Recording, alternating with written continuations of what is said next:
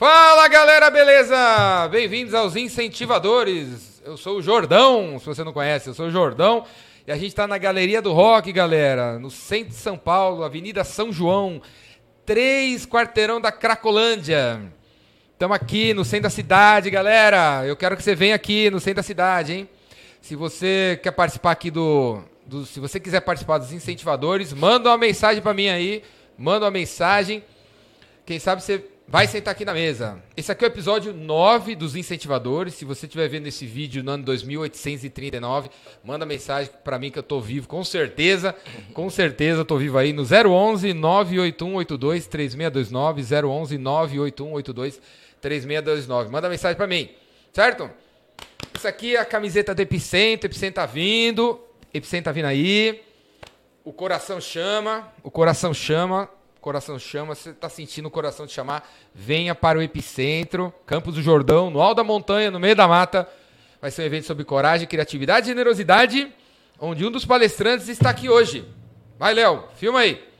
Olha aqui o galã Luiz Fernando Lucas. Bem-vindo, meu velho. Obrigado. Uma honra estar aqui e estar no Epicentro já está me deixando feliz por antecipação. O Luiz Fernando vai palestrar no Epicentro. E no Epicentro, galera, Epicentro não é um evento assim que os palestrantes dão palestra e vazam, viu? Não é assim, não. Não tem sala de palestrante, não tem comidinha para palestrante, palestrante não ganha brinde, palestrante é igual a todo mundo. Então, Luiz, antes da palestra, vai estar sentado assistindo, depois da palestra, vai estar sentado assistindo. E quando terminar a palestra, ele vai ter tempo para conversar com todo mundo, certo, Luiz? Vai ser um prazer, inclusive. Vai estar lá para conversar com vocês sobre a palestra dele e sobre o livro do Galã. Olha aqui, ó. A era, a era da integridade. Cara, eu vou voltar sempre aqui. Eu já virei galã. Pô, isso não é, não é todo dia que acontece. É, não, ass- não assista os outros episódios, então, porque eu chamo todo mundo de galã, né? Então, mas, pô, todo mundo que vem aqui vira galã. É, porque- Já é mais um motivo para vir no centro da cidade. Sim, com certeza. É porque, para fazer jus ao nome do podcast, os incentivadores. É isso aí. Para incentivar você, ver que você bom, tem um galã dentro de você bom. adormecido. Maravilhoso. Olha lá, galera, estamos na Galeria do Rock. Olha lá o fundo, ó. olha o fundo ali, a partitura, ó que show. ó. A Galeria do Rock à noite tem uma iluminação. Não é só em Nova York, não, que tem iluminação à noite, não, viu, galera? Se você vier aqui nesse horário, a galeria está iluminada. Se você estiver ali na São João e olhar para sua esquerda, você vai ver o prédio do Banespa. Que não é prédio do Banespa, é o Santander agora. O farol Santander todo iluminado, vermelhão. Bonito pra caramba. Temos muito para fazer no centro da cidade, mas tem gente, tem alguns oásis aí fazendo a coisa acontecer. Um dos lugares é esse aqui. Galeria do Rock, galera. Beleza? E, antes que eu me esqueça, todo mundo que vem aqui no, nos incentivadores ganha a palheta do Jordão. Olha aqui, ó. Os caras têm cartão de visita, eu tenho palheta de visita. E essa aqui é do Luiz. Pega aí, Ó, Luiz. gratidão, gratidão. Como o James do Metallica. Tem aqui a, o porta-palheta aqui, ó. Aqui eu também tenho no meu microfone porta-palheta aqui. E quem vem. Eu vou dar outra palheta aqui pro nosso amigo aqui, o Thiago Coach. Pe- Pega aí, Thiago Coach. Thalisson. Thalisson. Thiago não, Thalisson Coach. E veio com o WhatsApp ainda atrás, tá, galera? Tem- Tem o WhatsApp, é o cartão de visita. É uma palheta de visita. Maravilhoso. Então, Luiz, bem-vindo, cara. Obrigado. Fala aí. Vou guardar minha palheta aqui. Guarda aí pra não perder. Pronto. Fala aí, qual é a era, o que, que é a era da integridade? O nome do livro, hein, galera? Já está disponível nas melhores, em todos os lugares. Editora Gente, de galã. Editora de galã. Tem em todos os lugares, em todos os aeroportos, tem versão e-book, Kindle, todo lugar. Era da integridade. Fala aí, qual que, que é a era, a era da integridade? A era da integridade é essa era das pessoas que já estão despertando a sua consciência para se compreender como um ser humano que transforma o mundo, começando por si próprio. E integridade no, no sentido de valores, né? Dos valores, eh, das virtudes que chega um momento na vida que, independente do caminho que a gente escolher, a gente vai chegar à conclusão de que fazer o certo é o único jeito de dar certo. Sabe essa história do livre-arbítrio? Posso fazer o certo e errado. Toda vez que a gente faz o errado, dá, ruim. Chega um momento que você fala, cara, quero parar de escolher o lado errado e fazer só aquilo que vai trazer alguma coisa de bom para si próprio e, como consequência, para o outro. Mas por que, que a gente faz é, coisa ruim pra gente mesmo? Essa é uma pergunta filosófica que não- ninguém conseguiu responder exatamente porque há milhares de anos. Mas, e o estudo do livre-arbítrio também. Mas o porquê tem uma questão de aprendizado. A gente, quando criança, né, se você colocar a mão numa, numa chapa quente, vai queimar.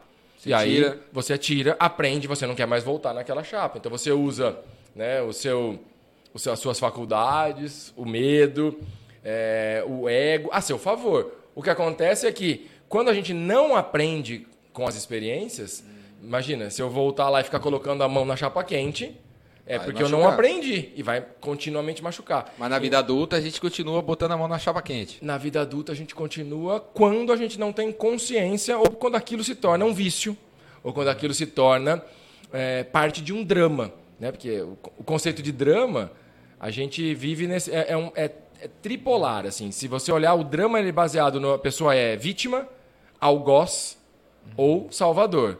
Quando a gente vê uma história de drama, ou a pessoa está se colocando na posição de vítima, ou de salvador, ou de algoz.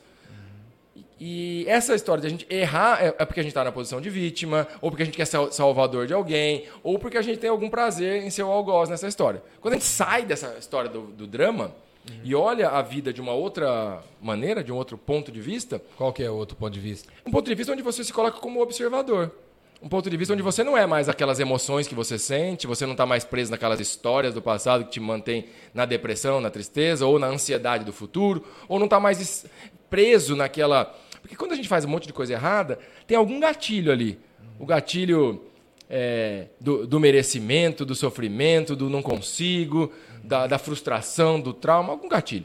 Quando você não precisa mais de gatilhos emocionais ou não está naquela história, naquela narrativa, e porque você está num outro momento que é construindo a sua própria história, uhum. você sai fora. Toda jornada de herói, ela é o sair da história do, dos mortais, né? Quando a gente pega esse conceito de herói vem da Grécia antiga. O, os gregos tinham essas três camadas na sua mitologia: os mortais, aqueles que morrem, uhum. os deuses, os imortais. E no meio do caminho, os semideuses, que era a mistura de um deus com um mortal, eram os heróis. E de onde vem essa Sim. palavra? Herói. Da onde? Filho de Eros, deus do amor. E qual é a definição de amor, a etimologia de amor? Está lá no meu livro. Amor, nesse aqui? Está nesse aqui. Amor. Qual página? A página eu já não lembro. Eu lembro quando eu escrevi, mas que página que publicou, não lembro, mas está fácil. É, amor significa, vem da etimologia no latim a, da, do prefixo de ausência ou negação, a e mors de morte. Amor significa ausência de morte. Amor significa vida. Então, quando você está na, na que, que significa simbolicamente esse sair da mortalidade, ser um herói, agir com o coração, ser filho de Eros, ser filhos do Deus do amor. Então, por isso buscar a imortalidade, não mais fazer a história igual todo mundo faz e fazer a sua própria história, vivendo no presente, vencendo os seus desafios. Então, toda jornada de herói, ela é vencer desafios, vencer aquele dark lands, aquelas sombras que cada um tem dentro de si, vencer ego com o elevar da consciência, vencer medo e o medo da morte, para então partir para a imortalidade. Não necessariamente a imortalidade do corpo, mas a imortalidade da alma, a imortalidade das ideias, a imortalidade do legado. E alguns discutem até a imortalidade do corpo. E aí você sai é, eu dessa falando aqui no começo, eu falei. Se Adorei. você estiver vendo o vídeo do ano 2833, eu, vou, eu tô então, vivo. A gente já pode combinar uma nova, um, um novo podcast. Já vamos marcar para 2000 e... Não, vamos fazer de novo. Você 30. vai estar com o seu milésimo livro. É, talvez milésimo não, porque é muito livro, né? Mas uma centena tá bom.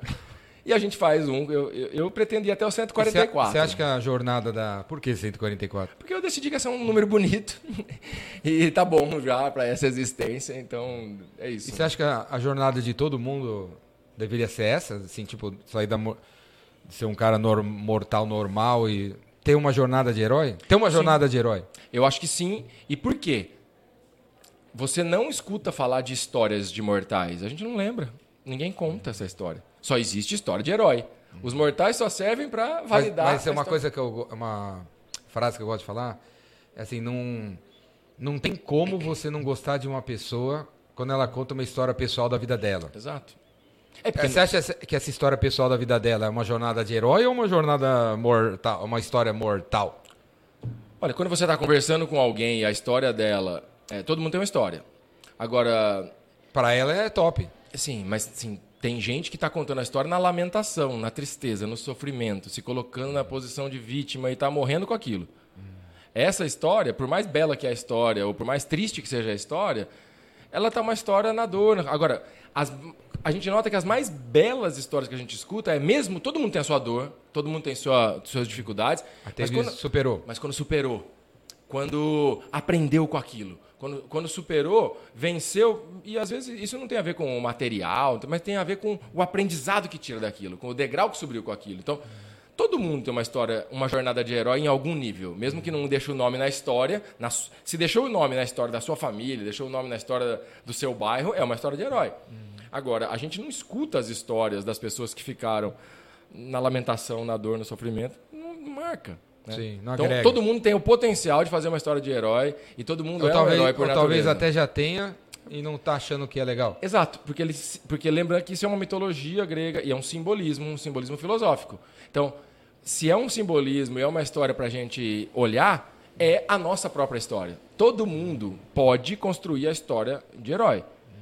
E, e sair da, da, da crença na mortalidade, nesse medo da morte, e ir para a imortalidade deixando um legado, deixando uma história.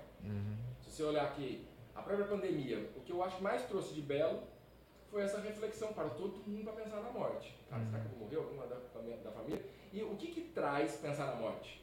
Traz celebrar a vida, traz querer viver intensamente. Então, a gente pode buscar em várias fontes né, da, da história, da filosofia e dos estudos, que existem em inúmeras, de, de inúmeros anos para trás, essa coisa do ser humano querer se encontrar, querer encontrar com a própria ânima, com o próprio é, sentido da vida. O que, olha- que é ânima? O que, que é ânima? Ânima é a alma. É o, da onde vem a palavra alma, né? Da onde? Que Grego? é ânima, ânima, é do grego e anteriormente do latim. Que é o que nos dá ânimo, que anima o ser humano. Então, Temos o corpo e tem- e a gente, não confundindo e não entrando em questões religiosas, mas com espírito ou alma, aquilo que nos dá, nos dá ânimo, que Ah, peraí, qual é a diferença de alma para espírito? assim, é não entrando nessa parte, porque Ó, entrou, já entrou, já. as definições vão muito de cada religião, cada vai definir de um jeito. Eu, então, eu gosto da definição de ânima como o que nos anima, que é aquilo que nos dá vida e aquela ânima que tem lá nos estudos eh, de Jung, por exemplo, e na e em todas as mitologias gregas tem esse encontro com a ânima, que é a porção feminina dentro de cada um de nós seja dos homens, seja das mulheres. O que nos incentivaria. O que nos incentivaria. Que assim, a, a história de, da Bela Adormecida, quando o homem dá o beijo nela e desperta, aquilo é um simbolismo do ser humano em busca da sua própria vida, da sua própria alma, que é o que anima o ser humano. Isso só é possível dentro de si. No encontro entre masculino e feminino, no encontro entre luz e sombra, entre certo e errado, que faz a gente se sentir inteiro. Porque quando- Íntegro. íntegro, inteiro é, uma, é um sinônimo de integridade. É. Integridade. A, a origem da palavra integridade vem de inteiro, de integer no latim, que significa isso, inteiro. E o inteiro é um conceito matemático, que é o inteiro, um, 100%. Mas é um conceito moral, de fazer as coisas com integridade, fazer o que é correto. E é um conceito de valor. Aquilo que, integridade é aquilo que não tem nem falta e nem sobra. Está perfeito na sua inteireza, na sua completude. O teu livro é, continu... da, é, é tipo. Tem Star Wars, Retorno de Jedi. o teu livro, quando você fala aqui, ó, O- Homo Conscience. Eu li o Sapiens. Ó, Você diria legal. que o seu livro tá, é a continuação do Sapiens? Cara, seria muita pretensão da minha parte dizer que o livro é a continuação do Sapiens, até porque, né, eu não tô querendo arrumar o Yuval Harari de competidor e concorrente, eu quero ser amigo dele, né? Mas é, talvez um dos motivos de eu não ter colocado o Homo Conscius como o título, e sim a Era da Integridade, seja não, não querer dizer que é uma continuidade. Mas, de certa forma, ele pode ser encarado assim também. Porque a proposta do Homo Conscius é, é o próximo passo de evolução dessa humanidade. Que, para mim, é uma questão é, que vai acontecer de qualquer jeito. Explico. Hoje, a espécie que nós estamos é o quê? O Homo sapiens. Sapiens. Essa é a espécie, a subespécie. Tivemos o Homo sapiens, depois de 40, 50 mil anos, teve o Homo sapiens sapiens, que é o humano que sabe e que sabe que sabe. Agora, não é meio paradoxal esse ser humano que sabe? A gente está na era do conhecimento, falam por aí. Na era da informação. Pô, na era do conhecimento, da informação, e o povo está o quê? Doente da mente. Depressão, ansiedade, eh, burnout nas empresas, nas, nos executivos, a taxa de, de, de suicídio lá na. Então, é meio. É, tem um amigo meu que é presidente de uma empresa top das galáxias aí, tem 20 mil funcionários no Brasil. E ele sempre teve uma psicóloga para todos os funcionários. Agora não dá mais. Ela não fazia nada. Aí na pandemia a menina, meu, dobrou, triplicou o número de psicólogos, cara. Os diretores, os vice-presidentes, os caras de baixo, todo mundo correndo pra mina. Então, olha só que não é, não é. É louco isso. É um paradoxo, mas é um questionamento. Como é que a gente pode dizer que somos a espécie que sabe e que sabe que sabe? Na era do conhecimento da informação, estamos doentes da mente, doentes das emoções. Ou seja, será que a gente não tem conhecimento suficiente? E na minha ótica, a gente tem conhecimento suficiente para resolver todos os problemas da humanidade. Sim. Para resolver a fome, para resolver a, a, tudo.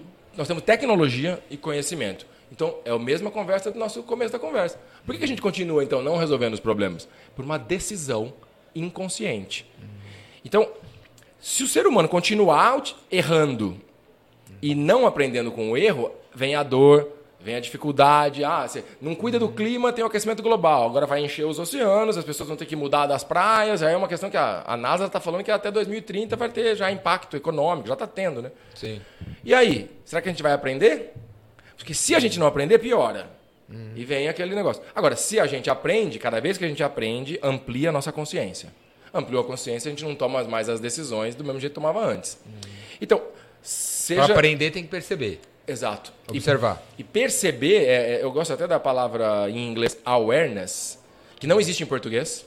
É, é a gente traduz como percepção, mas é, também existe perception em inglês, né? Então, mas não é esse sentido que é, tem o awareness lá. é quando você está atento, consciente a gente traduz aqui, mas lá tem consciousness ou conscious e tem o awareness, está no meio do caminho, que é estar aware, estar atento, estar percebendo de maneira consciente. Porque quando você percebe algo de maneira consciente, você não toma mais aquela decisão porque você sabe as consequências daquilo para você uhum. e para os outros. Isso é consciência. Se a gente, então, pode errar, vai na dor, aprende, na dor, aprende. O momento que você toma consciência, você sobe um degrau nessa consciência, você não mais vai fazer aquela do livre-arbítrio escolher o errado. Sim. Então, para mim é meio óbvio que seja um ano ou mil anos, em algum momento o ser humano vai evoluir do Homo sapiens sapiens, que é o humano que sabe e que sabe, mas que fica doente da mente, para o humano que transforma conhecimento e informação em sabedoria e consciência. E aí esse humano não vai mais ser o Homo sapiens, ele vai ser o Homo conscius, ou qualquer nome que derem para essa evolução da espécie. E a gente está num momento, Jordão, só para concluir esse raciocínio, que além de, filosoficamente falando, e de, uma, de, uma, de um questionamento do livre-arbítrio, do que a gente aprende, da evolução da consciência, hoje tem tecnologia. Existe uma tecnologia chamada CRISPR, que é o edição de genes. O ser humano já utiliza. O que, que, é isso aí? É uma, uma tecnologia que chama CRISPR, que foi criada e já está em uso, que você consegue editar genes. Então você edita o gene de qualquer coisa, o gene humano também. Hum. Com base nisso, por exemplo, também é, Aí é usado para quê? Descobrir doença? Curas? Para curar, para você. Hoje é utilizado já para modificar coisas em vegetais, em animais. Você edita. Então, assim, ó. Ah, o morango que pega mofo. Você edita naquele gene e não vai mais ter mofo. Hum. Então é edição genética. Não é mais um cruzamento. Você vai lá e edita. Como se fosse uma edição de computador, você edita. Ele corta o um pedaço, muda a informação genética. Sim. Já é possível fazer isso até para o genoma humano. Hum. Tipo assim, para ter um filho loiro. Você escolhe já. Hoje, hoje, literalmente, você consegue escolher o olho, etc., na hora de uma, de uma concepção artificial. Tem uma questão ética por trás disso. Hum. Mas a, o fato é que hoje não é mais ficção científica nem um si. Já é possível, cientificamente, hoje, o ser humano editar o próprio gene para decidir, por conta própria, qual é a evolução da nossa própria espécie. Isso nunca aconteceu na humanidade. Eu vivo consigo fazer isso. Sim. Aonde que é? Na Droga Raia? não, não está na Droga Raia, não. Agora, como é que vai ser a evolução da nossa espécie? Será que a gente. Porque essa ferramenta pode ser utilizada para fazer pessoas mais fortes, mais inteligentes, ou para ganhar guerras? E aí, guerra destrói tudo, acaba, mata. O Putin, o Putin já está usando na Ucrânia. Na, ah, na Ucrânia. Eu, eu acho que na Rússia deve fazer clone humano já faz muito tempo, né? A gente só não sabe. Você acha que parou na Dolly mesmo? Não, deve ter evoluído, né? então, Os filhos do Putin, né? É, vai saber. Agora, não dá para saber, não dá para julgar. A questão é. Porque para quem está nos ouvindo, mais do que assim, ah, é, é um sonho utópico de um mundo novo. É, cara, todo mundo novo nasce de uma utopia. Né? Vitor Hugo já falou assim, ó, sonho hoje, carne e osso amanhã. Utopia hoje, realidade amanhã. Hum. Então, tudo que o homem, tudo que a gente tem hoje, alguém visualizou. Agora, não é só um sonho utópico dessa era da integridade, de um ser humano consciente, ah, porque vai acontecer, porque eu acredito que eu sonho. É também. Mas hoje a gente tem tecnologia e ciência para. Nós vamos decidir, como espécie humana, não eu para mim e você para você talvez, mas como espécie humana, a gente já tem a tecnologia para decidir como é que vai ser a evolução genética das nossas próximas gerações. Qual vai ser a nossa escolha? Se for uma escolha baseada em ganância, em escassez, em ganhos territoriais, guerra, eu contra o outro, a gente já sabe essa história, é só olhar para trás. Mas cada um vai decidir, cada família. Cada família é assim, ainda não está disponível para eu ir lá comprar e fazer. Uhum. Ou eu encomendar um filho. Porque não está disponível? Porque ainda tem questões éticas, legislações. É, a tecnologia ela ainda é nova, então estão sendo usados para vegetais e moléculas, etc. E para seres humanos não tem nenhum lugar que é permitido por lei fazer isso. Uhum. Underground a gente não sabe o que, que tem sido feito. Uhum. Mas, por exemplo, a gente já usa hoje, né? Pandemia, todo mundo ficou sabendo que já tem uma vacina com base em RNA mensageiro. Você uhum. consegue mandar informações que alteram o seu RNA por uma injeção. Uhum. Então, a evolução da mistura do CRISPR com o RNA, provavelmente a gente vai conseguir fazer mudanças genéticas em nós. A questão é que qual a consequência disso? A gente não sabe ainda, então tem que ter um monte de estudos. Uhum. Mas o fato dessa nossa conversa é: será que a gente vai continuar tendo a mesma humanidade que a gente tem, na minha, na minha opinião? Não. A gente já tem exemplos pelo mundo onde as pessoas estão vivendo de uma maneira mais consciente, uhum. para si próprias, nas empresas, uma liderança mais consciente e comunidades. A gente tem cidades hoje no mundo, as Blue Zones, as cidades mais felizes do mundo, então você pega Copenhague, Estocolmo, algumas cidades no Canadá, no Japão, onde o índice de criminalidade é próximo de zero, onde as pessoas confiam umas nas outras, onde as pessoas estão felizes, saudáveis. Então, existem ilhas de excelência de convívio humano que a gente pode aprender e falar, poxa, isso dá certo, como é que a gente replica? Uhum. Essa é a era da integridade, onde a gente começa a tomar decisões e ações com base na nossa consciência, no impacto para nós e no que causa para a sociedade, para o planeta. Pro, Você acha que o mundo está melhorando? Eu tenho convicção é, de que comparação a 50 anos atrás. É, se você pegar qualquer dado, ele está melhorando. Menos violência. Tudo. Mesmo quando a gente olha, se a gente olhar para fora, né, a gente fala, tem um monte de gente morando na rua. Mas quando você olha proporcionalmente, a nossa população é muito menos. A mortalidade infantil diminuiu, a fome diminuiu, tudo. É, quando a gente olha, no geral, não tem nenhum índice que é pior hoje do que era ontem. E não foi, um, não foi uma ordem dada pelo, pelo presidente de um, dos Estados Unidos ou da China, né? Não. É uma consciência, é uma, é uma parada acontecendo nas periferias, né? É uma questão As de... formiguinhas, não, não foi o elefante que está mandando. As formiguinhas estão agitando, né? Tem uma questão no ser humano, Jordão, que o Adam Smith, que foi o cara que escreveu sobre a teoria da riqueza das nações, que é o pai do capitalismo, ele, antes de escrever o livro é, A Riqueza das Nações, 1700 e pouco, ele escreveu um livro chamado A Teoria dos Valores Morais, se eu não me engano o nome. E lá nesse livro tem um estudo mostrando que o ser humano tem compaixão como um valor interno, interno intrínseco. Então, e outra questão que o ser humano tem como inato é a vontade de melhorar, de ser melhor hoje do que foi ontem. Isso é natural, nós queremos melhorar, a gente quer melhorar o jeito que a gente dorme, o que a gente come, as nossas relações, é natural. Quem não tem isso, está doente. Está doente mental, está doente, e aí doente precisa de cuidado. Mas o ser humano, por natureza, quer se melhorar. E por compaixão que tem, quer ver o outro melhorar. Então, é, se a gente olhar a história da humanidade, é sempre isso. melhora. Sempre melhora. Sempre melhora. Eu fico. O pessoal fala de nova era, né? Eu nem gosto muito dessa expressão, porque.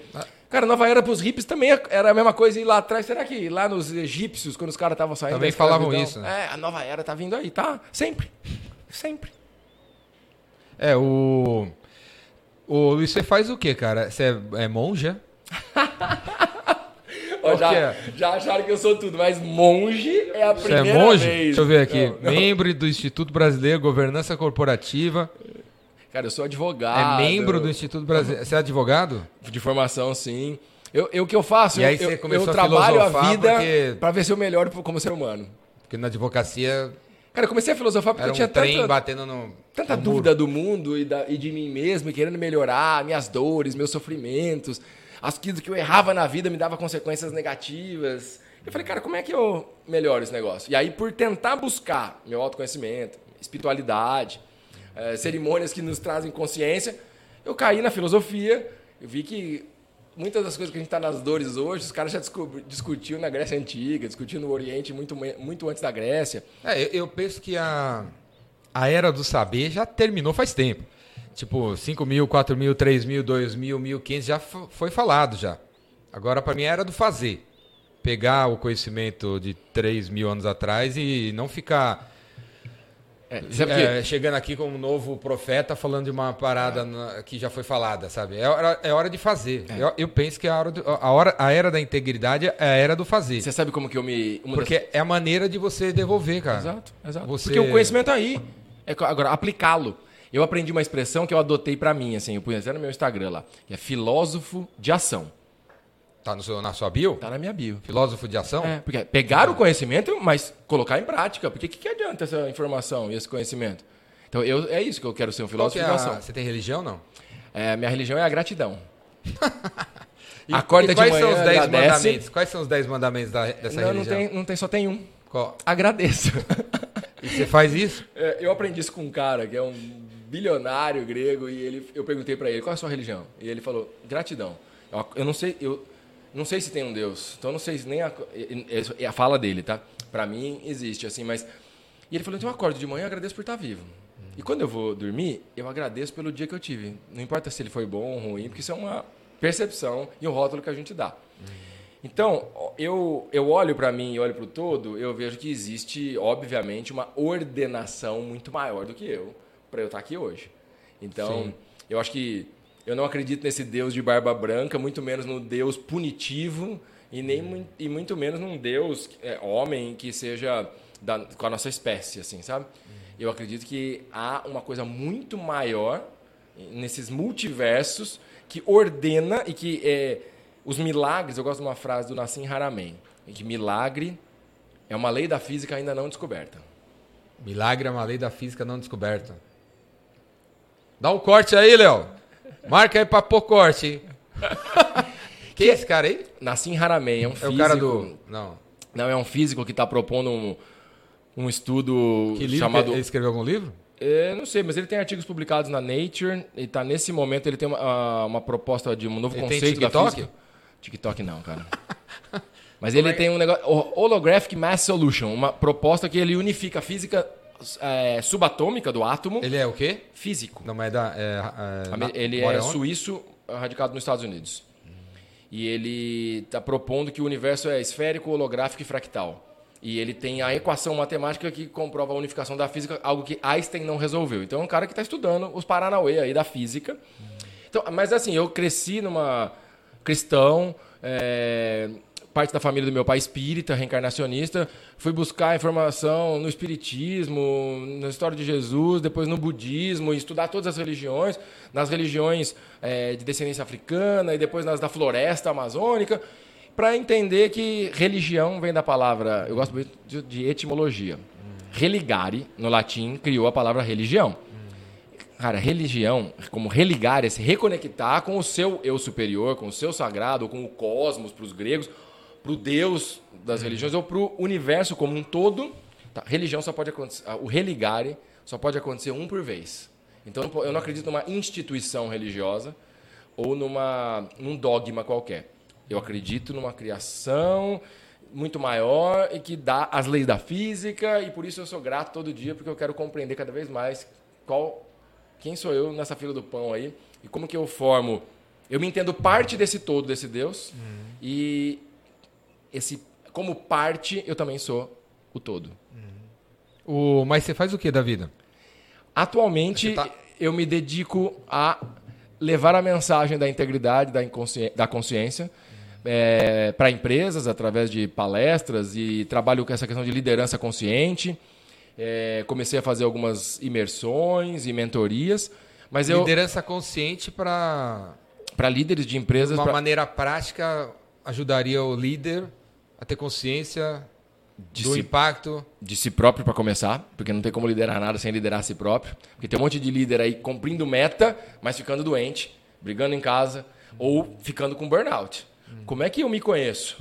Então é um processo de uma jornada de caminho da integridade individual e como que isso tem impacto para que a sua liderança seja uma liderança não tóxica, que as pessoas queiram trabalhar, que as pessoas queiram bater meta não porque é um objetivo simplesmente, que é super importante, mas qual o impacto que isso traz? O que, isso traz na sua, na sua satisfação, na felicidade e no impacto para o mundo, para o meio ambiente, para os animais, para os outros seres humanos? Que dica, que uma dica você daria para o cara, um líder aí que está com burnout, 23 funcionários e não aguenta mais ver os caras, está quase dando tiro na cabeça? Que que se, que que ele, dá uma dica aí para o cara Cara, amanhã ter mais consciência de si mesmo. Respira, respira fundo. É, sabe aquela história de todo mundo fala pra gente quando você está numa situação difícil assim, respira. E o respira no sentido, ah, parece é, simples e utópico. Não, respira é consciência do presente. É consciência de olhar para dentro. Então, não tem outro jeito de liderar conscientemente sem olhar para dentro. E autoobservação seria a dica mais profunda. Porque essa respira e olha para o presente, vai te trazer a consciência de que estou fazendo, qual o impacto em mim mesmo, como que eu me sinto com as decisões que eu tomo, na minhas, no meu pensamento, nas minhas emoções, como que o outro se sente. Gravar reuniões, né? Eu podia gravar reuniões e para ele se observar, para ele se observar, é, gravar e, a voz dele, gravar e, e autoobservação bem no, no, inconsciente mesmo, assim de Cara, que, o, o, que, é, o que eu falei para você, como é que como é que vibrou aqui dentro? Como é que ficou meu estômago? Como é que ficou meu peito, minha garganta, minha cabeça, minha mente? Como é que eu fui dormir no travesseiro depois? Anota aquilo. Uhum. E aí, as, a correlação entre o que eu faço, o que eu falo, com o que causou no meu sentimento, nas minhas emoções, no meu pensamento, nas minhas relações, isso já dá um. É, é, é matéria de estudo pro resto da vida. E aí, o, e o próximo passo, consciente das, do impacto que ele tem nas pessoas? Qual... Cara, o próximo passo é consequência natural, porque o, o, o Stefano Dana, o filósofo Stefano Dana, tem uma frase que eu gosto muito, que é auto-observação é autocorreção. Sim. E a completude, a, comple, a continuidade dessa frase dele é autocorreção é autocura. Eu tenho 1.800 vídeos no YouTube. Eu vi todos. É. Eu, eu, Você eu aprendeu pra caramba. Não, eu faço, vejo, não gosto, mas solto mesmo assim, porque o plano é fazer. Mas só de ter visto, o próximo já fica diferente. Essa autoobservação, mais do que o autoconhecimento. Falei besteira, enrolei. Você vai aprendendo. Dupliquei, a, podia ter resumido e tal, não fui sucinto. E temos uns bichos voando aqui, galera. Não sei se vocês estão vendo aí no vídeo. Chegada da primavera. É isso aí, é. Então, essa dica é básica. Agora, isso é uma, uma, jornada, né? É um caminho da integridade. Eu tenho um curso chamado Caminho da Integridade, com 20 e tantas aulas, está gratuito. Aonde? uh, no site da escola da integridade.com.br. Escola da Integridade, galera, vai estar tá aqui no link aqui, vai estar tá aqui no, na área de comentários. Escola da Integridade, tem um curso lá. Tem um curso chamado Caminho da Integridade, totalmente gratuito, aberto. Eu que... conheci o Luiz no, através do Murilo Gun. Murilo Jesus Gun. e, e, qual, que é, qual que é a sua parceria o, o Murilo? O Murilo fez a apresentação é, a apresentação de Murilo Gun. O prefácio é do Daniel Castanho, da Anima. E. Anima. É, e conheci o Murilo assim, né? No palco de palestra, apresentado por um amigo em comum. E eu, o, o, Daniel Castanho já estava escrevendo o prefácio do meu livro, eu convidei o Murilo para escrever também. Aí a editora falou: ah, não dá para ter dois prefácios. Aí então ficou o do Daniel Castanho como prefácio e o do Murilo como apresentação. É, pelo simples fato de que, que é? o texto dele era menor. Né? Ah, tá. É no início também. porque eu tinha convidado o Daniel Castanho ah, primeiro. Ah, apresentação. É, é. Então, e aí, por conta disso, a gente acabou ficando amigos, hoje a gente mora no mesmo condomínio, as crianças na mesma escola, e estamos fazendo várias coisas juntas. Onde você teve com a gente lá no, no espaço Eiwa, Eiwa, que é onde teve o Cacau Flow, que você foi lá, né? É, eu acabei assumindo a gestão do espaço Eiwa, em parceria com o Murilo, a gente arrendou o espaço. E estamos fazendo os eventos. Eu até convido a galera que está assistindo aqui lá conhecer. Tem um monte de coisa que acontece no espaço. Eu poderia fazer um evento lá, né? Com certeza, poderia. Não, vamos transformar esse verbo em empoderar e aí não fica no futuro do pretérito. Sim. Fica na. Então, quando será o seu evento lá? Já é uma questão para os Thalisson. Ah, é o Galã, agora que, agora que eu lembrei. Agora que eu lembrei. Tá o Thalisson, que vocês não estão vendo aí, estar tá na Thalisson Coach Instagram. é o cara desse, é o cara do espaço. É, que cuida Vamos lá. falar, tam- vamos falar. também. Porque é um espaço que tem esse Porque, propósito. galera, aguardem aí que lo- a- a- em algum momento aí vai ter o primeiro evento dos incentivadores. Olha, que legal. Pode ser que seja lá. Já tô vendo ele Eiwa, lá. já. qual é o site? Eiwa.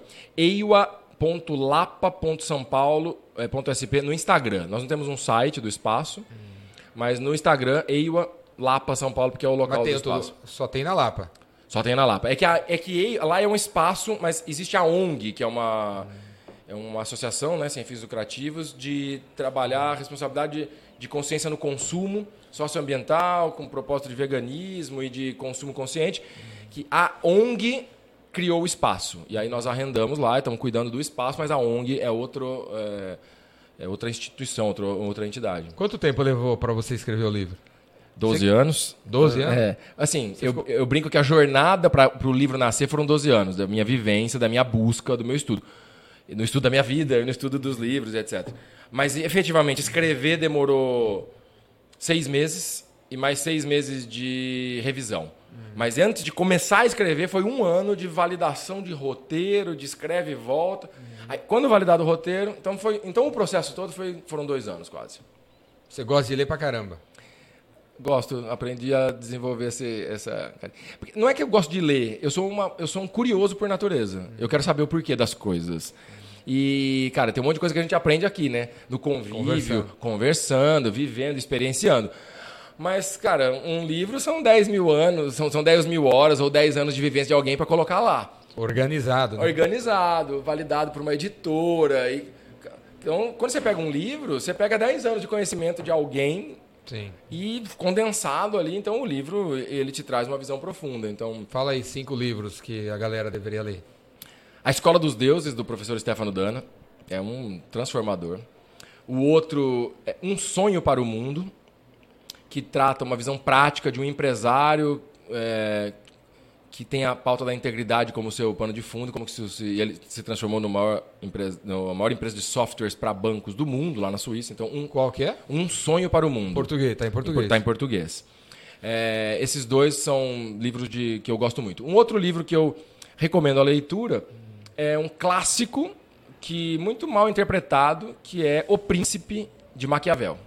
Fundamental a leitura desse livro. O outro é leia qualquer livro de Platão. Qualquer livro de Platão, mas recomendo A República. Dá pra ler. Dá pra ler. Cara, dá. É, é, é, li, é lível. É, é palatável. É. Pega, uns, pega uns pedaços, lê um capítulo, né? Mas é assim. Eu estava conversando com a professora Lucelena outro dia. E eu fiz essa pergunta para ela assim, professora, a senhora que já leu muito mais que eu e que tem uma interpretação muito bela dos livros, se eu chegasse na Terra agora e tivesse um mês e, e tivesse a oportunidade de ler um livro, Qual seria? qual seria? Foi essa pergunta que eu fiz para ela. E ela demorou um milésimo de segundo para me responder A República de Platão. Então, esse é um livro fundamental. O quinto é a Era da Integridade, né? Era da Integridade, se não- galera. Se eu não recomendar o meu próprio livro, se eu não acreditar nele como um livro transformador e profundo, eu vou recomendar Escreveu pra qual? quê? Escreveu É, pra quê? Eu escrevi para mim. E aí, então, eu recomendo para você. Pra você. É, porque escrever organiza Sim. o que tem dentro da gente, né? E, e o livro nasceu, Jordão, de uma dessa minha inquietude de buscar o porquê das coisas, da minha busca de melhorar como ser humano, de corrigir alguns erros, vícios e etc. De, poxa, eu tô numas dores, como, por quê? Então, fui- como eu disse, fui buscar espiritualidade, fui buscar autoconhecimento e, e caí na filosofia. E aí eu comecei a contar essas histórias. Eu, esse, esse filósofo, Stefano Dano, ele já morreu, mas eu tive a oportunidade de conhecê-lo. Ele me selecionou para um programa chamado Futuros Líderes para o Mundo. Eu fiquei 11 noites, né, 12 dias na Turquia, perto de Istambul, com ele, num programa para futuros líderes do mundo, eh, onde o tema era integridade. Isso foi em setembro de 2012, faz 10 anos. E ali eu já tinha lido o livro dele, já tinha. ia- foi muito profundo isso na minha vida, uma transformação enorme. Ele virou um mentor para mim durante alguns anos, remotamente. E quando eu comecei a contar um pouco dessas experiências e estudar a profundidade da, e das minhas experiências espiritualistas, de, de autoconhecimento, de, de vivências pessoais e do que eu estava aprendendo com a filosofia, comecei a falar para um, falar para outro, cara, me chamaram para fazer uma palestra, conta aí, comecei a escrever uns artigos. Então o livro ele brotou, brotou dessa história, dessa experiência. E quando eu fui falar com a Roseli lá da editora Gente, Eu já tinha um monte de coisa escrito. Ela falou, cara, gostei da sua história, gostei de você. Vi que você sabe escrever, mas agora você tem que ter um roteiro para isso ser um livro. Sim. E aí foi esse processo, um, um ano de roteiro, seis meses de escrita, seis meses de revisão, e o livro virou best-seller no primeiro mês que foi lançado. Show de bola. Segunda edição. Segunda edição. Galera, deixa eu falar aqui dos patrocinadores, patrocinadores não, das duas lojas aqui que estão aqui, ó, na galeria. Filma aí, Léo. Aqui, ó, tem a... Ô, Luiz, você gosta de bonequinho? Eu gosto, gosto, tem lá. Você gosta de bonequinho? Eu gosto. Então aqui, ó, galera, tem aqui a Eu- Galeria Toys. Galeria Toys, tá no segundo andar aqui na Galeria do Rock. Os cara, o cara tem um monte de bonequinho Que diferente. Não é esses bonequinhos que você encontra no submarino, não, viu? Que tem também, não sei, na, na banca. na- aqui tem uns bonequinhos diferenciados, ó. Legal. Kurt Cobain aqui, ó. O, esse aqui super-homem é até normal, ó. O. O. Mestre Baby Yoda. Mini Yoda. Ok, ali, ó. O Ed diferente, Steven Tyler, o Fred Mercury, o Tupac, o Angus Young. Tem aqui o, esse cara aqui da Corrida Maluca, para que os caras dos anos 80 aí sabem o que eu tô falando. Aqui tem o, ó, também O Rabugento. dos anos 80. É, o Rabugento, é. Rabugento. Rabugento, né? Eu denunciei minha idade agora. Então, a galera tem uns 40 anos aí, 50. O Rabugento, Corrida Maluca. Aí o DeLorean aqui do De Volta para o Futuro. Tudo isso aqui. E também tem ali o John, John Wick. Tudo isso aqui tem aqui na, na Galeria Toys. Galeria Toys. Eu vou falar para vocês aqui o Instagram deles. Instagram é Galeria Toys, brinquedos em inglês. E eu vou falar o, o WhatsApp, ó. 011 99 682 2210. 99 682 2210. Eles não estão patrocinando nada aqui, viu, galera? Aqui todo episódio do, dos incentivadores, eu vou pegar uma loja aqui da galeria, vou trazer os produtos para cá para promover a galera aqui da galeria, né? Então, hoje temos duas lojas aqui, Galeria Toys. Você pode comprar com o cara no WhatsApp, liga no WhatsApp ou vai no Instagram ou vem aqui. E aí você fala assim, pô, eu vi os seus negocinhos lá nos, nos incentivadores. Aí o Jordão falou que eu ia ter 10% de desconto. Então vai ter, beleza? Vai ter 10%. Só você falar, eu vi nos incentivadores, eu quero comprar o bonequinho e tal. Ele vai te dar 10% de desconto. Galeria Toys, tem os brinquedinhos aqui, beleza, galera? Ó, eu, eu gosto de bonequinho, tem um monte de bonequinho em casa. E se você é casado e a sua mulher não, ou seu marido aí não gosta dos bonequinhos, porque você gasta muito dinheiro com bonequinho, faz que nem eu, cara. Você compra um bonequinho novo, aí você deixa no, no, no carro, aí de noite, quando ela estiver dormindo, quando minha mulher tá dormindo, eu vou pego, abro, coloco lá na prateleira, Nem percebeu. e ela nem percebe, porque ela não sabe a diferença do C3PO pro Frodo, né?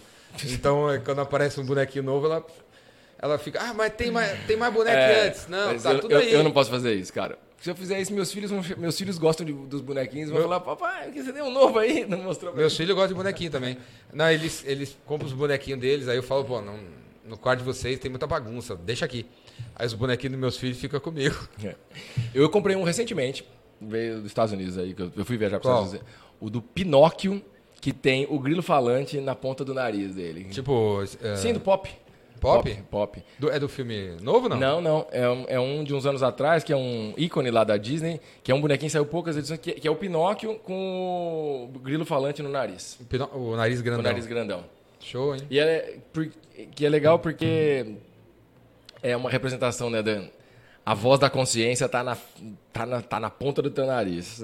Pinóquio? É. Aliás, eu falo isso faz alguns anos, né? Sobre o Pinóquio, nas minhas palestras, sobre a questão de falar a verdade, a mentira e as escolhas que o Pinóquio faz e isso, o que leva ele, né? Ganhar a orelha de burro, o nariz e ser preso, engolido pela baleia, que é essa história da nossa vida. E agora o Pinóquio toma quando toma consciência de que aquilo causa mal-estar para ele, consequências ruins, ele resolve. E aí quando, é que- quando é que ele se torna um menino de verdade? Quando ele escolhe não- o caminho nem eu certo. lembro da história. É. O nem livro de lembro. Pinóquio é um clássico. E Quem que- escreveu? Roberto é, Collocchio, que é Italiano? italiano, que na verdade é um pseudônimo, porque ele era um autor de livros didáticos e de livros de história, e tinha uma coluna num jornalzinho, periódico da época, e o único livro que ele não assinou o nome dele foi Pinóquio. Inventou um pseudônimo. Inventou o pseudônimo. E é o livro mais traduzido da humanidade. É? É, mais que a Bíblia, É? em quantidade de línguas e etc. E como, qual que é a história? Spoiler alerta, pode falar. Como que é mesmo que ele... Aliás, a Disney acabou de fazer o remake do Pinóquio, Eu, é, eu vi. tá Tá, na- na Disney Plus, eu acho. tá na Disney Plus, já assisti, é maravilhoso. É, é live action? Não, é desenho animado mesmo. E... É da Pixar? É Disney mesmo. Não sei se Pixar junto. Porque É duas horas de duração? é uma hora e pouco. Não lembro exatamente. Maravilhoso. Agora. Muito bom, porque ele vem atualizado um pouco, né? É, por exemplo, essa história da o Pinóquio, eu sempre falava, a Disney estragou um pouco um- um- uma brincadeira da minha palestra, tá? Estou chateado com a Disney. Porque o, o- ninguém, a maioria das pessoas não tomava, não tinha consciência de que o grilo falante é a voz da consciência. Que é o, aquela vozinha, cri, cri, cri, falando toda hora, não faz isso, vai dar errado, ó, vai por aqui, que é o caminho certo. E o Pinóquio, quando ignorava a voz da consciência, dava ruim. Acontecia alguma consequência negativa. Acho que a humanidade estava tão pouco alerta para essa simbologia da história do Pinóquio que nesse novo filme da Disney, já a cena inicial é a fada dando vida para o Pinóquio, o boneco de madeira, dado o desejo do seu criador, que é o cara que esculpiu ele, o Gepeto. E a fada azul da vida, o Pinóquio, é assim que está escrito na história. E naquele momento a fada conversa com o grilo e fala: Olha, como ele tem um boneco, tem vida, mas ele não tem consciência, então você será a consciência dele. Seja, Era uma coisa oculta na história. E agora a Disney teve que trazer à tona para fazer: Ô, ser humano, acorda aí, cara, que ouve a voz o da assunto- sua o consciência. assunto tá aí. Eu coloquei isso no meu livro dois anos antes que a Disney trouxe isso no Você filme. descreveu o Pinóquio. Eu, eu O, escrevo. o livro é. Descrevo Esse filme novo é fiel ao livro? é mais fiel. Mas tem, lógico, a visão da O Disney. livro tinha essa parada aí da consciência? ocultamente, mas fica evidente quando você para para olhar qual é a mensagem que tem no filme do Pinóquio. É óbvio que o grilo falante é a voz da consciência dele. É aquele que está falando o tempo todo para ele. Tá o- é aquela vozinha que está o tempo inteiro Dando uns toques. e querendo que ele acerte, que ele vá pelo caminho certo, que ele não faça a trapaça, que ele não escolha a ilha dos prazeres, como está no, no filme do Pinóquio e no livro. Então, esse filme novo do Pinóquio, ele traz mais fidedigno essa história de algumas passagens ao livro. Quem que pode ser a nossa voz, o nosso grilo falante, cara? É a nossa consciência, Não, mas é aquela voz interior. Mas, é- mas, mas eu só erro, só erro, só erro, cara. Quem, Mas aí essa quem história... poderia ser? A- a- não, mas quem poderia ser o. Diga- digamos que você tá demorando para acertar. Só erro, só É a erro. história do Pinóquio. Enquanto você, tiver, acer- enquanto você demorar pra acertar, teu nariz vai crescer, você vai ganhar a orelha de burro, você vai engolir- ser engolido pela baleia, você vai ser preso, Mas, tipo, você vai ser Um roubado. terapeuta, um Talisson. O terapeuta, Um coach. ele- o terapeuta ele pode ser Quem é, pode ajudar a mulher, o marido, o filho, o, terapeuta cachorro? é o professor na escola do Pinóquio, é, a- é o amigo, é a mãe, é o pai dele. Agora, a voz da consciência é somente dentro de você. É a sua voz que tá lá falando pra você. É o seu eu superior. É aquela quando você põe a- o, tra- a- o- o- Mas tem, tem coisas na vida que a gente fica na dúvida. né? mas ela não é a consciência. Tipo, devo me separar ou não? Devo me Tudo bem, o conselho- Devo me separar ou não? é diferente da consciência. Um terapeuta, um conselho, um mentor. Poxa, eu sou. É super importante o papel de um mentor. Mas assim, a gente tem que tomar decisões difíceis na vida. Você deveria tomar consciente. Eu, escuta o seu, o que o seu coração anda. O teu coração chama. Não, o meu, o meu tá chamando, o meu tá chamando. Mas, Se você não tá. mas tem hora que. Sim, é bom devo, pegar. Eu, eu devo pedir demissão, não. Aí, Sim, parece que as duas tem duas consciências. é, tá com o mesmo peso, assim. as Acho duas- que aí não é consciência. É dualidade. Essa coisa do o, o anjinho bem e o anjinho mal é a dualidade, que a gente vive esse conflito na- na- no mundo. Agora, quando você, quando você toma uma decisão consciente, não tem mais dúvida. Então, mas como? Sim, tô em dúvida. Tá, não, tô em dúvida. Então tá, você- tá rolando um, um diabinho e um anjinho aqui. Como que só aparece. Como que, que eu falo pra só aparecer um? Não E alimenta. ficar claro, assim, que. ah, Faz igual a história do lobo americano. Tem o lobo bom e o lobo mau. Para quem você alimentar, é o que vai sobreviver. Se você tem um lobo mau dentro da sua consciência, é para de dar para de dar alimento para ele. Ignora. Então, é assim, é o Pinóquio quando ouve alguém com uma uma intenção ou com uma oportunidade que parece boa, mas ele tem dúvida, e a, a consciência fala, cara, não vai por aí que vai dar ruim, e ele vai, ele não ouviu a voz da consciência sim. ele ficou na dúvida e tomou a decisão errada. Então, assim, o Você acha que terapeuta, sempre, o mentor é sempre- importante. Sempre tem. Sempre Cara, tem um caminho mais certo. Só, só tem um, Um caminho, caminho, correto e um outro tá do lado, assim. Não é igual. Todos você vai aprender. O correto tá, tá sempre. Sabe, tem é- sempre um peso maior que o que, o, que é errado. O que é errado vai te trazer consequência ruim. Você vai aprender também, mas vai aprender pela tá dor. dúvida. Tipo, esse aí, eu, eu saio do emprego ou continuo? Então, mas aí, olha que interessante. Você pode pegar pessoas mais experientes que você, que passaram pela mesma situação, profissionais, terapeutas, médicos, conselheiros, magos, gurus. Mestre, alguém que você seja um, um mentor. Super importante. Mas a decisão vai ser sua. Sim. Porque é, é, esse cara que eu citei, o George Cooks, desse livro Um Sonho para o Mundo, bilionário, ele tem uma frase que eu acho muito bonita, que ele fala assim, peça conselhos, mas não acredite neles. Aí, Léo, corte, corte. Faça planos, mas não acredite neles. Porque no fim do dia, tem um caso de uma esposa de um amigo meu, o filho dela foi pedir conselho para ela, se ele tinha que fazer uma coisa ou outra. E ele foi lá, pediu conselho, e ele fez ao contrário do que ela falou para ele. Sim. E aí ela ficou pé da vida e falou assim: Mas meu filho, você veio aqui, veio me pedir conselho. E aí eu te falo uma coisa, você faz completamente ao contrário. E ele virou para ela e falou assim: Mãe, eu queria seu conselho, não que você decidisse por mim. Então, eu sou muito grato ao seu conselho. A, a, sua opinião, como minha mãe, ela pesou muito na minha decisão. Mas aí eu tomei a decisão que eu achava que era melhor para mim, não o que você queria que eu fizesse para mim. E quem me contou essa história foi ela, que ela aprendeu muito com essa história do seu filho. Porque assim. E, e, e a decisão que ele tomou foi a melhor? Sim. Sim. Porque quando a gente pede conselhos de terapeutas e mentores, é legal você pegar referência de quem já é mais experiente. E pode ser que você, realmente, o que está me dizendo, eu não tinha essa informação, ampliou minha consciência, e eu vou tomar essa decisão. Ótimo. Ou, cara, você me falou algo, mas a tua experiência é diferente da minha, então obrigado pela tua experiência, eu não vou. Mas sabe, eu falei do Pinóquio, mas, e porque eu tenho o bonequinho dele. Mas Quem que tem a vontade de comprar o bonequinho, cara? Eu vou assistir o filme hoje ainda. Ah, ótimo. E o, vai ter um outro filme do Pinóquio sendo lançado agora em outro? dezembro, do Benício Del Toro, pela Netflix. Ou seja, o, o, o, Pinóquio é de 1700 e pouco, 1800 e pouco. Foi resgatado. E, não, e ele está mais atual do que nunca, porque a humanidade está nessa mentira coletiva, nessa ilusão da Ilha dos Prazeres e deixou de escutar a própria consciência. Uhum. E olha aí, tá todo mundo doente. Show de bola. Quando que vai sair? Guilherme Dezembro. Del Toro? Nossa, hein? Então eu recomendo, assista o da Disney. Vai ser desenho Assiste... também? o da Disney já tá, né? Não, o do Guilherme vai ser. Vai ser em dezembro. Só vai que o do filme? Vai ser. Eu acho que ele. Esse é uma live motion com mistura com filme. Eu não, vi, não sei direito ali. Mas tô, tô na expectativa para ver. Agora, recomendo ler o livro. O livro. Vou baixar aí. Deve, ser, deve, deve custar um real, né? Deve ser domínio público, né? Sim, deve mas tam, versões... também tem umas edições bonitas aí para quem gosta do papel. É... Desenho. Cara, mas assim, pesquisa. Porque assim como as histórias, as, os contos de fada, os, os as, as, mitologias, as, todas essas, essas histórias que estão aí, elas só persistem na humanidade porque tem um ensino a nos trazer. Então, Sim. olha, a Chapeuzinho Vermelho, a mãe dela fala assim: vá pelo caminho do bosque, não vá pelo caminho do rio.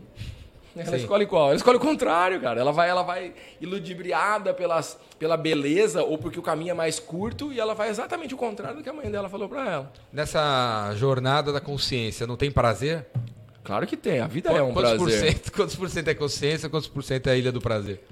Cara, se você for para a ilha dos prazeres, ou seja, se você tomar sua decisão na busca do prazer, a sua vida vai ser um inferno. Agora, na minha concepção, e eu estou nessa busca da minha integridade, não tem maior prazer do que você estar em paz. Hoje, ontem foi o Dia Mundial da Paz. Estar em sã consciência, estar em paz, estar na integridade vai ser um prazer que é o prazer dos iluminados, o prazer da, de quem está na integridade, o prazer de que cuja vida é o próprio legado, como o Gandhi disse, a vida é a própria mensagem. Quando a, a gente conta a história do John Lennon, é como se ele estivesse vivo. Estou vendo ele ali, ó. O John Lennon deixou Give Peace a Chance, deu uma chance à paz, deixou Imagine. Imagine um Imagine mundo. é animal, né? Imagine para mim é uma oração. Qual é, hino, é a, a, oração da minha religião é Imagine. Porque é isso que eu imagino um mundo sem fronteiras, um mundo sem guerras, um mundo sem religiões, instituições religiosas, um mundo sem diferenças, um mundo em paz. E olha, você pode até achar que eu estou sozinho, mas não estou, né? Tem um monte de gente. Você pode achar que é um sonho, mas ah, eu não sou o único. Mas quanto, dá, quanto do, na, de prazer eu posso? Você pode tudo. Ah, sim, tipo, falando assim, o cara bebe pra danar e tal, cai duro o tempo todo, agora ele tá tentando, quer, quer se endireitar e tal. Você pode tomar uma cervejinha ou é melhor zerar esse assunto? É Deixar pra, zerado olha, e Para algumas pessoas vai ser melhor zerar. Porque se ele entra na bebida e aquilo é uma fuga da realidade, é o caminho do bosque, não do rio. É o, a Ilha dos Prazeres, ele está indo buscar o álcool como fuga de si próprio. É, uma, é um ludibriar de estar presente aqui agora. Agora, se a pessoa estiver presente aqui agora e fizer um brinde e a, o álcool for o, o, deguste de uma refeição pelo prazer daquilo, mas ele não vai se ludibriar os sentidos, ou se ele se ludibriar os sentidos, consciente de que aquilo ele está fazendo para ele, mas aquilo tem um preço. Tem um preço para o seu corpo, um preço para. Então, quanto, quão consciente você está no prazer? Aí tudo bem. Agora, busca o prazer como uma fuga, uma fuga psicológica, uma fuga de um trauma, uma fuga da realidade, uma fuga de hoje, é busca da inconsciência e não da consciência. Você já tem filho? Três. Quantos, eles, eles me ensinam bastante. Anos? 16 anos, o mais velho, o menino, Pietro. A do meio, 14 anos, a Rafaela. E a pequena, Clara, com, 14, com 11 anos. E aí, você consegue ensinar essas paradas para eles? Ou... Eu, eu, eu acho eles que eles, eles me ensinam mais do que eu ensino para eles, né? Porque se a gente observar os filhos, eles são grandes professores. E eu, e eu cheguei à conclusão, quase conclusão, né? Que a gente não ensina muito para filho. agora, gente, o nosso exemplo ensina para os filhos. Então, eu estou tentando ensinar meus filhos pelo meu exemplo. Você acha que a... E eu tomo a minha... As, a, meu vinho de vez quando, em quando. Quando você... Toma, né? Tomo. Mas, assim, se eu vejo que eu estou dependente dele, eu paro para ver quem comanda quem. Sabe, sabe quando a gente, na, uh, quando é criança, quantos por cento a gente está consciente? A criança já é, uma criança já é consciente ou ainda não? Em que momento tem esses estudos que até os sete anos, né, a formação da criança, do que vem de fora. Eu acredito que isso tem muito a ver com é, o que vem de fora, né, é, é, a formação da criança, né, mas ao mesmo tempo é a deformação da criança. Porque é a hora que os pais, a sociedade, a cultura estão querendo moldar aquele ser que, na minha concepção, já vem pronto, onde aquela, a, a, a, o cérebro lá, os ossos ainda estão abertos, né? Uhum. Que tem uma conexão da pineal, chakra superior, com o que é divino aberto ali. Uhum. Aí a gente fica para E a gente. É, vou citar mais uma frase do Stefano Dana. Uhum. Você vai gostar também, vai pedir corte. Corte, Léo, corte, corte. Antecipadamente corte. Assim. Já põe corte. Adulto é uma criança adulterada. É boa, hein? Não, já tinha escutado, mas é boa, hein? É do Stefano dando essa frase. Porque, para mim, assim, a criança... Olha só que a gente fala isso pros filhos. A gente fala assim pro filho, não pode mentir. Né? Olha o Pinóquio, cresce o nariz. Mentir é feio. A mentira tem perna curta. Eu vou... E aí... Ah, o, o, Pinóquio foi, o, foi o meu... Foi o cara para não mentir, viu, mano? É, é, é um bom Desde exemplo criança, era uma... Mas muitas das a gente aprende a não mentir pelo medo pela consequência, pelo medo de crescer o nariz, é um simbólico do o medo de ser preso. Medo... Que tal a gente aprender a mentir? Porque isso é um valor que vai te deixar mais feliz, mais em paz, mais saudável, mais na presença. Como menos, assim? Menos ansioso, menos depressivo. Hum. Porque quando você mente, você precisa contar uma história que na realidade você, ter, você já está ocupando banda do seu HD. Hum. Você está usando, você vai ter que contar aquela história de novo. Quando você mente, tem estudos hoje demonstrando que se você fala uma coisa e faz outra, as suas células já entram em conflito. Há uma falta de integridade. Ah, vou começar a academia, não começa a sua célula e fala assim, cara, ele fala uma coisa e não faz. Como que o nosso corpo reage à voz, à, à verbalização? Agora, a gente vai lá, voltando assim, a gente vai lá e fala para a criança, não mente, que é feio, cresce o nariz, é errado. Legal, aí a criança está lá, estou aprendendo com os pais. Aí a, a, a, criança vai na casa do, do tio, do vizinho, do amigo, ser convidado para uma festa, aí a criança, na sua espontaneidade, na sua verdade, ela fala assim, não gostei dessa comida. Aí o pai vira para ele e fala assim: Não pode falar isso. Não, é feio falar que a comida é feia. Aí a criança entra no choque. Fala assim: Calma aí, mas ele até ontem estava falando para eu não mentir, mas agora pode mentir? Uhum. Então a gente ensina a criança a mentir socialmente. Uhum. Então, a gente vai deformando a criança, aquela essência. Sim. Vai, a criança já nasce com um monte de sonhos, com um monte de ideias, com um monte de visuais, aí você tole, tole, tole, não pode aí depois tem que chamar o Murilo Gun para ensinar criatividade. Hum. Aí tem que chamar o psicólogo para voltar para a essência, para o propósito. Hum. Aí você, a criança tem um, a, a, a minha esposa, a Paola, é uma artista plástica. Ela passou por isso, assim, ela, ela gostava de desenhar. Aí a família falou: não, mas artista plástico, isso não dá dinheiro na profissão. Uhum. Ah, mas eu quero fazer arte plástica. Não, não, faz piano e balé. Aí ela demorou X anos para voltar aquela essência dela. E hoje ela é uma artista plástica, tá? Com um trabalho lindo. Mas ela precisou romper toda essa coisa que foi dita pela sociedade, do que era certo, do que era bom, do que era errado, do que era próspero, para voltar à essência dela. Uhum. Um processo que foi para ela doloroso, custoso, demorou anos. É, eu falo assim, quando que você vai cumprir as promessas que você fez a você mesmo quando você era criança? Exato. E uma coisa que a criança tem, que é para nós um grande exercício de, de integridade, de consciência, é a presença. A criança não está preocupada com o almoço do dia seguinte e nem com o lanche da tarde do dia seguinte. Ela está preocupada com o que tem aqui agora para comer. A criança é aquela ela briga com o coleguinha, tá, falou que vai matar, que nunca vai ser mais amigo. Passa dois segundos, já está se abraçando porque está na outra brincadeira, porque ela vai no flow, ela vai na presença, ela vai no aqui e agora. Então, para mim, a criança é, é, o mais. Por isso que eu falo que eu aprendo com os meus filhos, porque se a gente quer falar de integridade, de consciência, a gente tem que resgatar a nossa essência. A gente tem que resgatar o que vem de dentro, sabe? Nas empresas, e é mais um conselho para aqueles líderes e as pessoas que estão nas empresas, não é só o hard skills e agora o soft skills. A gente tem que ter o inner skills. O que, que vem de dentro? E o que vem de dentro é recordar a nossa infância. Aí você, você vai, aí você chega lá na, na, empresa Fortune 500 e fala para, ô oh, meu velho da logística, você tem que recordar o que tem na sua infância. Tá entrando, você acha que esse discurso está entrando nesse tipo de empresa? Cara, eu acho Nas que empresas, ainda né? pouco, mas está entrando. Porque talvez você não fale assim para ele. Mas ele, esse cara lá da logística dessa empresa, ele sabe quando o chefe dele fala uma coisa e faz outra. Ele, você pergunta para ele, tá feliz de trabalhar aí? E é só ver a estatística. Antes da pandemia, e eu trago esses dados no, meus, no meu livro, mais de 50% das pessoas querem trocar de lugar de trabalho. E mais de e quase no Brasil no, ou no mundo? Estados no Unidos. mundo e Brasil, é muito parecido. E, mais, e quase 90% das pessoas, essas querem trocar. Estão esperando ou procurando a oportunidade para mudar. Uhum. Então você imagina, qualquer equipe, você tem metade das pessoas estão querendo outro para outro lugar. Uhum. E quase 90% das pessoas não sentem conectada que o, que, que, o propósito de vida delas faz sentido naquela empresa onde ela está. Então, uma desco... por isso que as empresas agora estão tratando propósito, saúde mental, ambiente, relacionamento, porque viu que o bicho está pegando. As pessoas não estão felizes. Ela tá... E aí tem um estudo novo mostrando o... que o presenteísmo é mais caro que o absenteísmo. Ou seja, a pessoa faltar tem um custo para uma empresa. A pessoa estar presente, mas ela está infeliz, ela está tá aqui ó, trabalhando, mas pensando em outra coisa. Está fazendo missa tá de corpo presente. Só está ali para ganhar o salário, custa mais caro para as empresas do que o absenteísmo. Então, para aquelas empresas que ainda não tomaram consciência de que ela só vai ter produtividade, efetividade, resultado, performance se as pessoas estiverem no seu máximo potencial. E o seu máximo potencial não é performance primeiro, são os valores primeiro, são o conhecimento primeiro, é o equilíbrio entre racional e emocional. É o home office.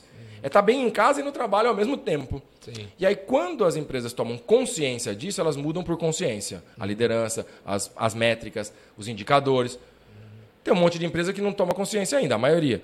Mas aí tem um tantão de empresa que não por consciência, mas por inteligência está vendo, cara, como que eu atraio tá, pessoas desse jeito? Como que eu retenho pessoas desse jeito? Como é que eu, o consumidor está valorizando isso? Então, por inteligência, eu vou para o ESG, compliance, vou trabalhar o equilíbrio emocional na minha empresa, vou contratar lá o Lucas para fazer uma palestra sobre integridade e consciência, né? Mas 011. É, agora é a hora do jabá? Não, é depois, né? E aí, mas é, é isso, tô, é, é, uma brincadeira séria, porque tem um monte de gente sendo chamado, de médicos, de filósofos, de, porque é um problema de crise. Agora, se a empresa não tomar esse rumo por consciência, se não for por inteligência, porque dura mais, vale mais na bolsa de valores, tem mais investidor, tem mais cliente. Sim. Cara, se não for por consciência ou por inteligência, Jordão, vai ser por necessidade ou por sobrevivência. Bom, galera, recebemos aqui nos incentivadores Luiz Fernando Lucas, o galã, o cara da Era da Integridade. Uma honra. Sapiens 5.0, aqui ó. Mas antes de acabar, tava esquecendo aqui. Fala aí, Léo, mostra aí. Segunda lojinha que tá aqui hoje, ó, é a loja do Iron. Iron Maiden gosta de futebol, galera. O Steve Harris gosta de futebol e tal. Aí eles têm as, a, os produtos deles para jogar bola, para ir na academia e tal. Essa aqui é a camiseta do Power Slave 84. Tem outra jaqueta aqui, show de bola, do Fear of the Dark. Fear of the Dark aqui, ó, pra você malhar. Tem boné pra correr. Tem, o, tem a The Trooper aqui, ó, com um copinho. Tudo isso aqui tá nessa loja do Iron, que fica aqui em cima, no segundo andar.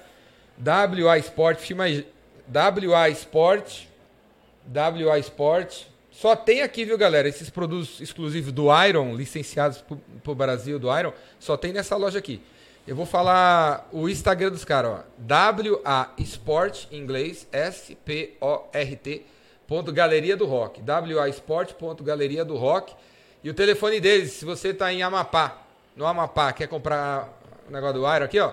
011, telefone não, WhatsApp. 011 9 10 35 43 não, 4988.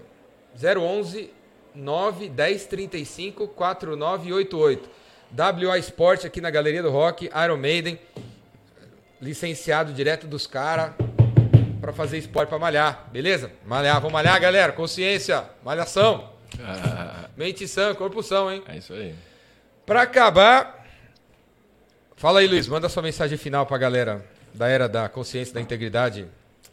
Cara, a mensagem. Ó, antes, mas antes, galera, o Luiz vai estar no Epicentro em outubro, dia 19 e 20. Ele vai falar e vai ficar. Então, se vocês quiserem conhecer o Luiz, trocar uma ideia com ele, contratar ele para levar para tua empresa, para conscientizar os líderes e toda a galera aí de dessa nova, né, galera, nova fase, quem tem que tá, tá vivendo, ele vai estar lá para conversar com vocês, beleza?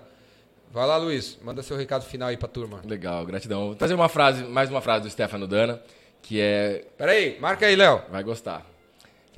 Torne-se um rei e um reinado lhe será concedido. Torne-se um rei e um reinado será, um reinado será concedido. Lhe será concedido. Ou seja, se você quer algo na vida, se torna isso primeiro. E aí, como consequência, você vai ter isso. Então, acho que essa é a busca do caminho da integridade, cada um de nós, de ampliar nossa consciência, de ser aquilo que a gente deseja ser no mundo. Como disse o Gandhi, seja a mudança que você deseja ver no mundo, mas não é apenas a mudança. Então, a minha mensagem é: seja o ser humano que você deseja ver no mundo. Show de bola, galera! Show de bola. Obrigado. Obrigado, um prazer. Obrigadão. Tô Prazer. já na expectativa boa de estar lá no Epicentro. Quero te encontrar lá. Ah, é, galera. E para acabar, para acabar, esse, os incentivadores têm um patrocinador. Se você quiser patrocinar, fala comigo. Temos um, que é o São Lucas Contabilidade, São Bernardo do Campo, Leandro Bueno. No YouTube tem o canal dele, centenas de vídeos, ele ensinando você a gerenciar melhor sua empresa, os impostos e tal.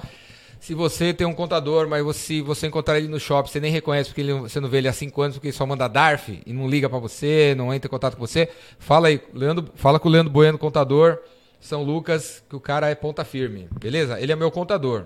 Ele é meu contador. Inclusive, os patrocinadores desse negócio aqui vão ser sempre caras que eu gosto, conheço, gosto confio, viu?